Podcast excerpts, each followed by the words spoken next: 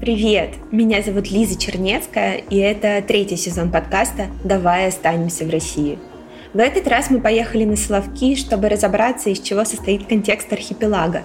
Как вообще переплетается история Соловецкого монастыря и ГУЛАГа, каково это жить на острове с численностью менее тысячи человек, и в чем контрасты между супертуристическим летним сезоном и спокойной зимой. Мы доверчивы, мы до сих пор верим верим в будущее Соловков. Островное положение, да, накладывает тоже свои минусы, но свои плюсы тоже есть. Накосячить мало здесь можно, только если головой думать. Обязательно здесь нужна голова.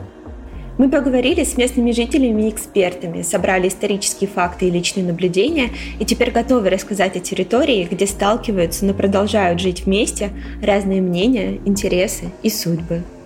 Они нас хотят выжить, но они без нас никуда. Здесь смотришь в небо и хочется радоваться, хочется плакать, хочется, не знаю, счастье. Ощущаешь какое-то счастье. Я вам скажу, что это благодать. Это благодать, которая дотронулась до сердца.